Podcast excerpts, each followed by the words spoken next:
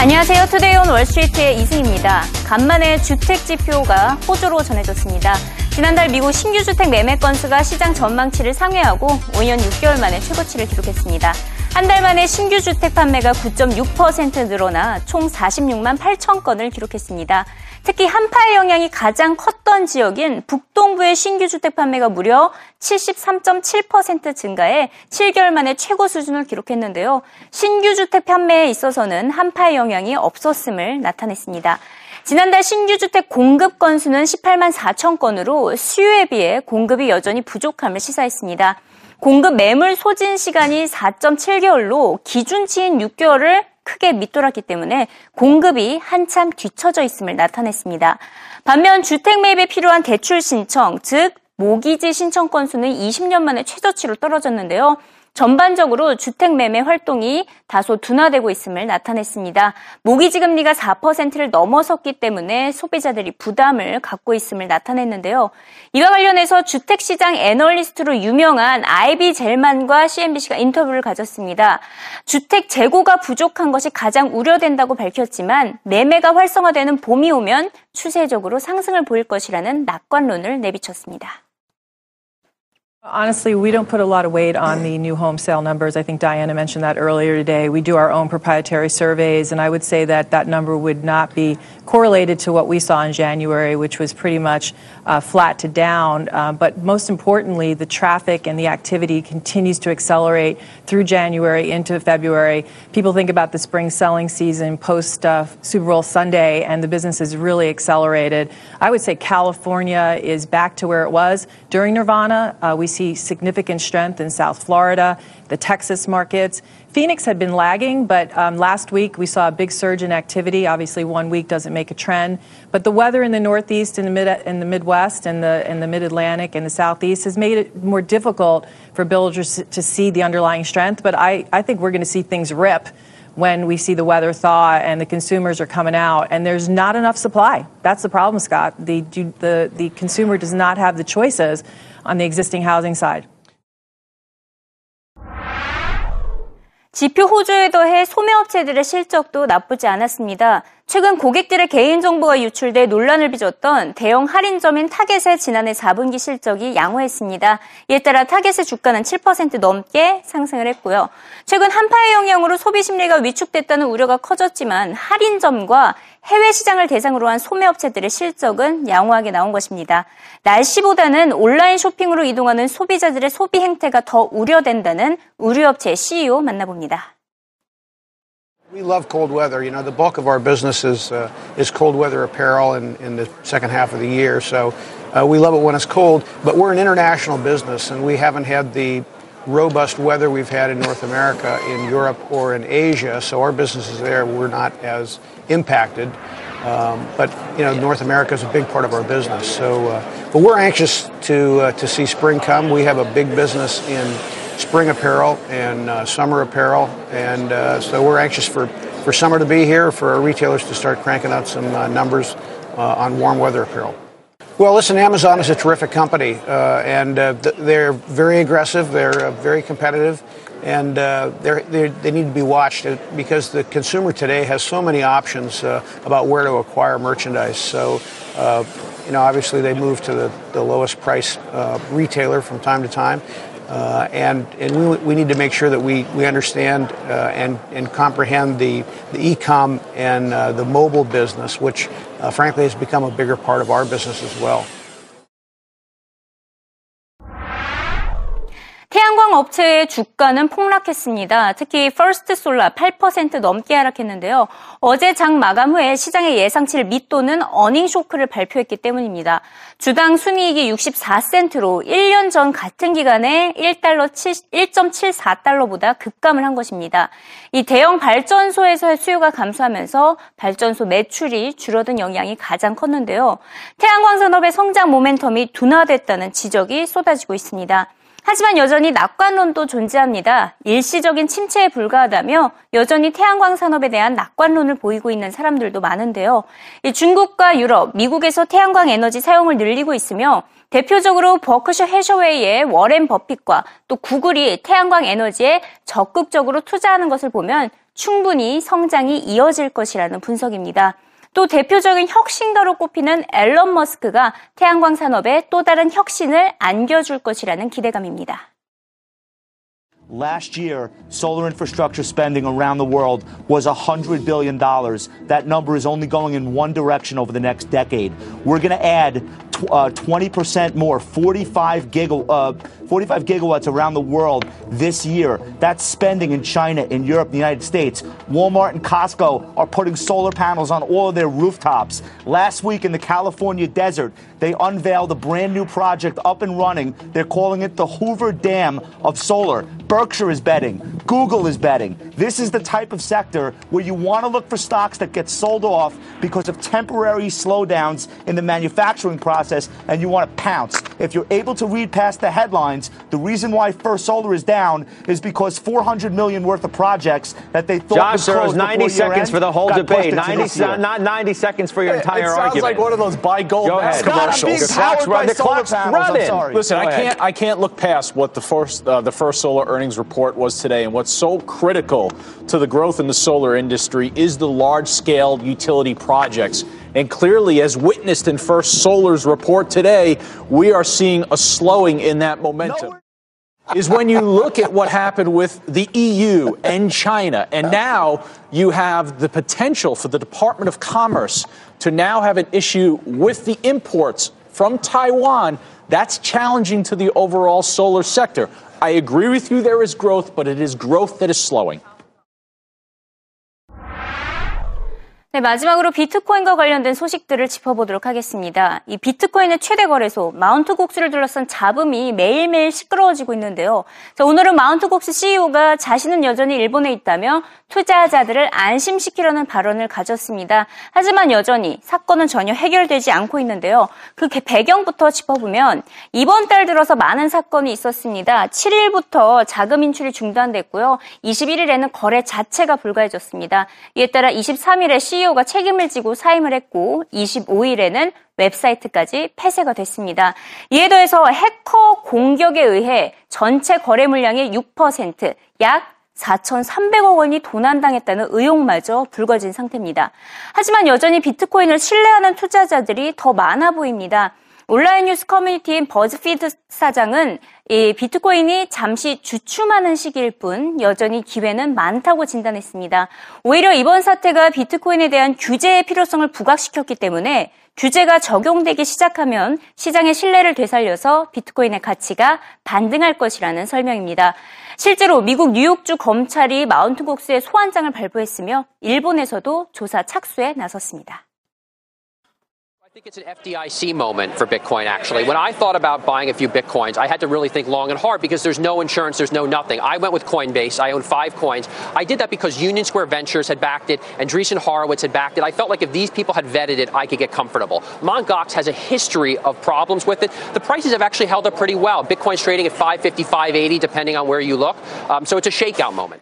There's potentially $400 million, 6% of the Bitcoin ecosystem that is now lost or potentially stolen. You can't get a straight answer on it. It's an evolving ecosystem. It's a new thing. The risk is still relatively asymmetric. People always say it could go to zero or it could go to $400,000 a coin. So that's why I'm sitting tight on my five Bitcoins. I still think it has a lot of opportunity. all of Commodities Futures, you know, Trading Commission could do it. SEC could do it. Um, you know, there's a variety of different things, but I mean, I, you know, I kind of kind of leave it to the government to figure that out. 결국에는 잠시 고비를 맞이하고 있을 뿐 비트코인이 사라지지는 않을 것이라는 전망이 지배적입니다. 투자자들이 비트코인의 가격의 등락에 연연하지 말고 사용과 확산의 관점에서 바라본다면 장기적으로 보유할 만하다라는 의견이 쏟아지고 있는데요. 온라인 결제 업체인 페이팔에 대한 수요가 꾸준히 늘어났듯이 비트코인에 대한 사용량도 증가할 것이란 전망입니다.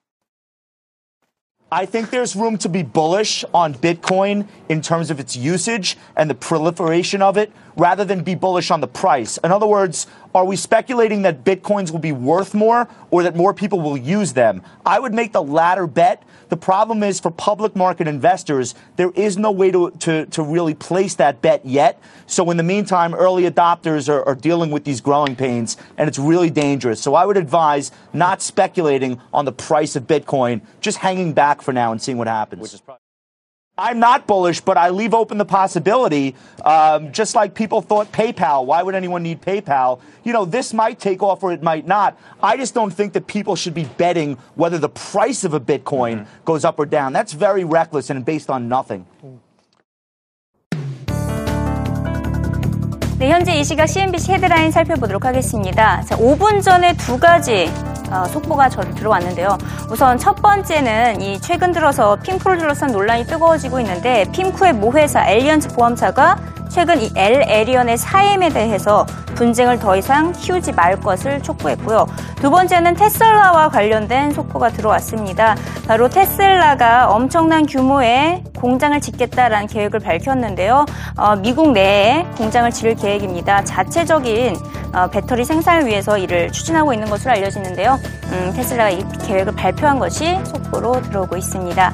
네, 최근 스위스 은행을 둘러싼 논란도 뜨거워지고 있습니다. 스위스 대형은행 크레딧 스위스가 2만 명 이상 미국 고객들의 조세 회피를 도왔다는 혐의를 받고 있기 때문입니다. 미국 상원 상설조사위원회에 따르면 크레딧 스위스가 미국 고객들과 비밀 엘리베이터나 고급 호텔 등에 머물면서 업무를 논의하고 조세 회피를 도운 것으로 알려졌고요. 그 규모는 12억 달러에 달합니다. 문제는 크레딧 스위스가 이 고객들의 문서를 이미 폐기 처분을 했기 때문에 조사를 진행하는 데 어려움을 겪고 있습니다.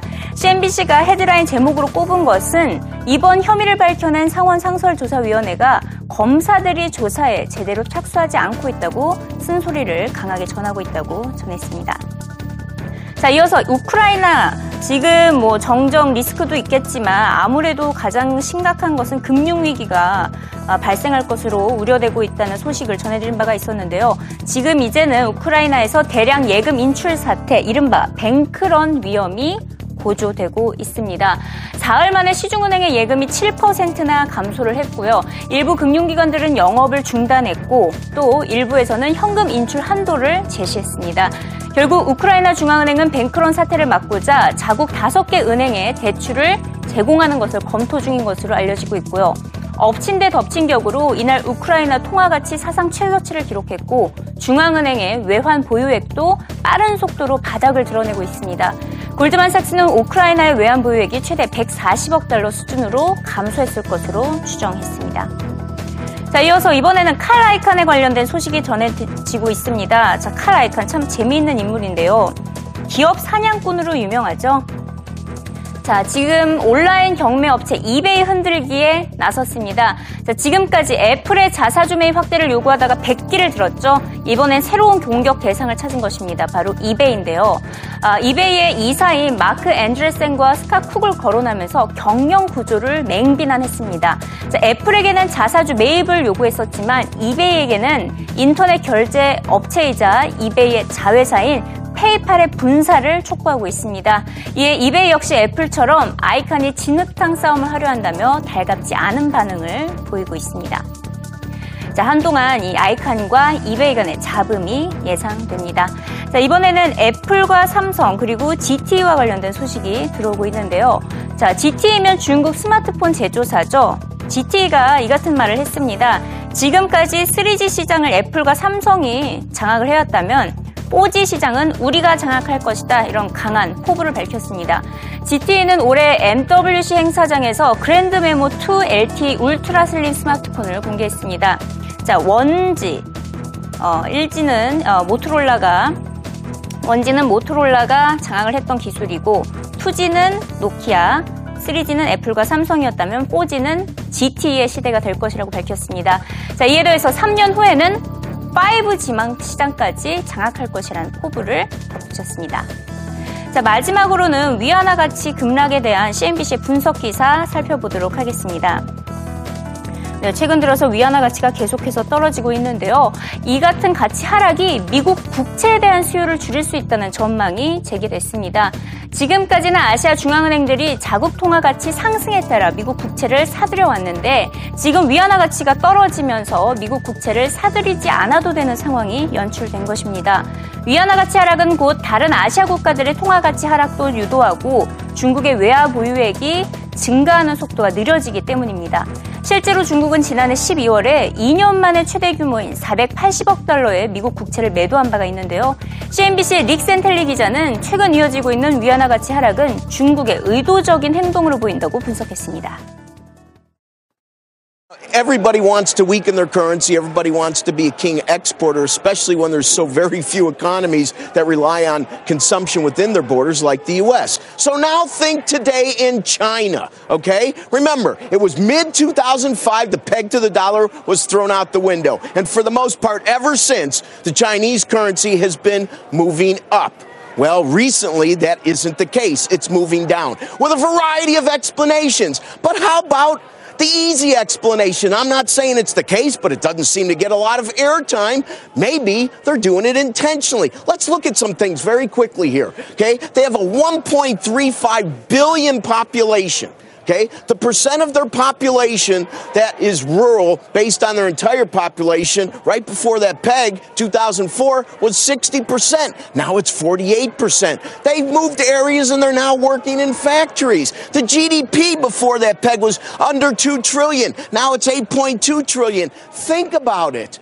They have a lot of issues. Shadow banking, all the reverberations of the emerging markets seem to emanate in large part from China. Maybe this is part of the plan. Maybe we're seeing the currency weaken because they've learned a lot from the likes of the Japanese or even to some extent the Americans. This is a permutation we should pay more attention to because it might be the easiest barometer as to how healthy the global economy is.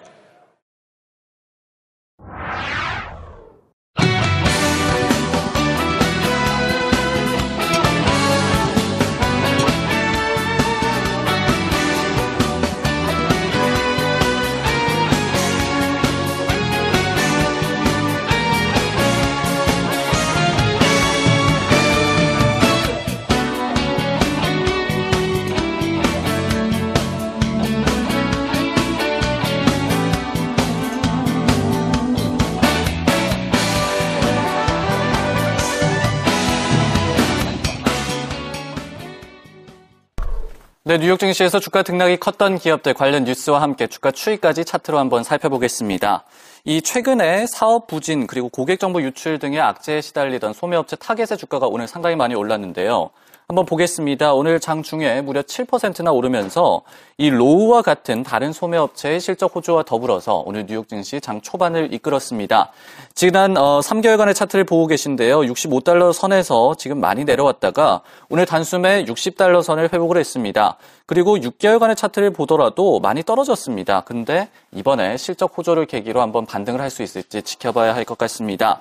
어, 수치를 말씀을 드리면 분기 주당 순이익이 81센트로 예상치였던 79센트를 소폭 웃돌았습니다. 그러면서 호재로 작용을 했습니다.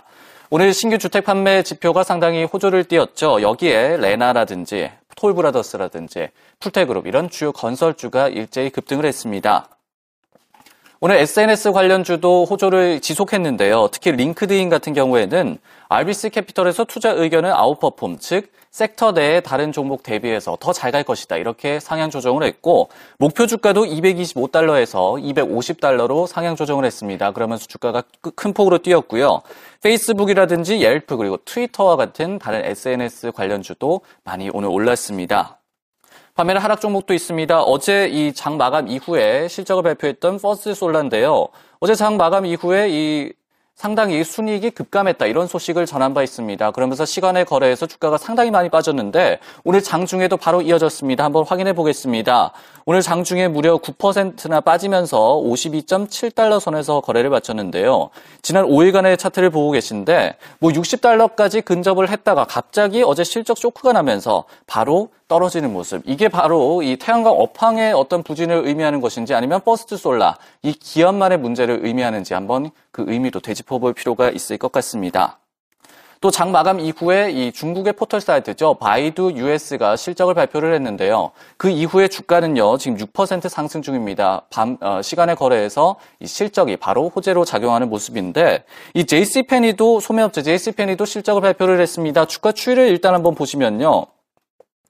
지금 시간의 거래에서 무려 14%나 뛰고 있습니다. 오늘 장중에도 6% 가깝게 뛴 모습 확인하실 수가 있는데요. 주가가 많이 내려오긴 했습니다. 이제 단 6.8달러 정도에서 거래가 되고 있는데 4분기 주당 순이익이 좋았습니다. 11센트로 나타났고 조정 주당 순 손실도 68센트로 상당히 많이 줄어들었습니다. 여기에 마진율은 23. 8%에서 28.4%로 큰 폭으로 개선이 되면서 상당히 호재로 작용하고 있는 모습 역시 지금의 주가 추이에서 확인하실 수가 있겠습니다.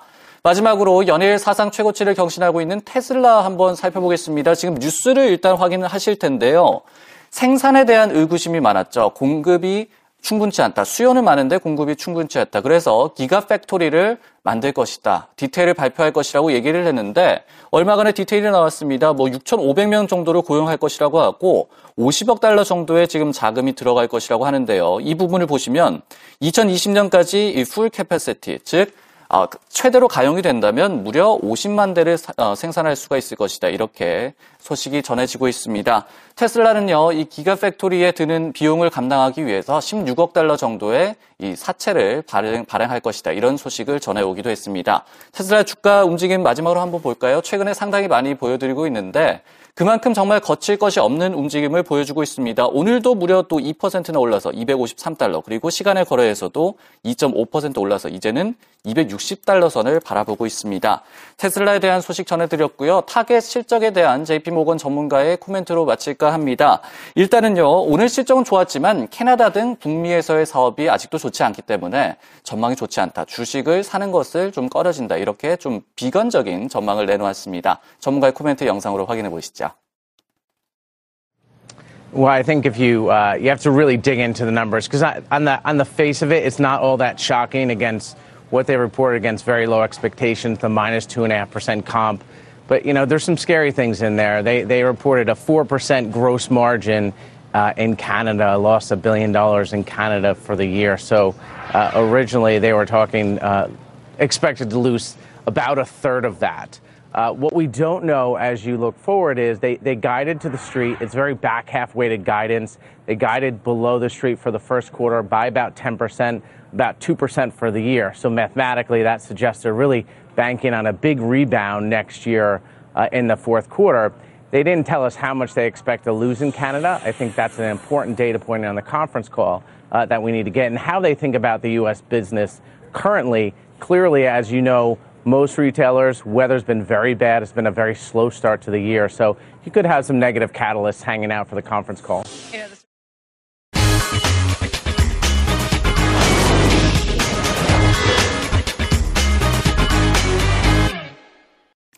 지금까지 발표된 주택 지표들과 달리 신규 주택 판매 10% 가까이 상승했습니다.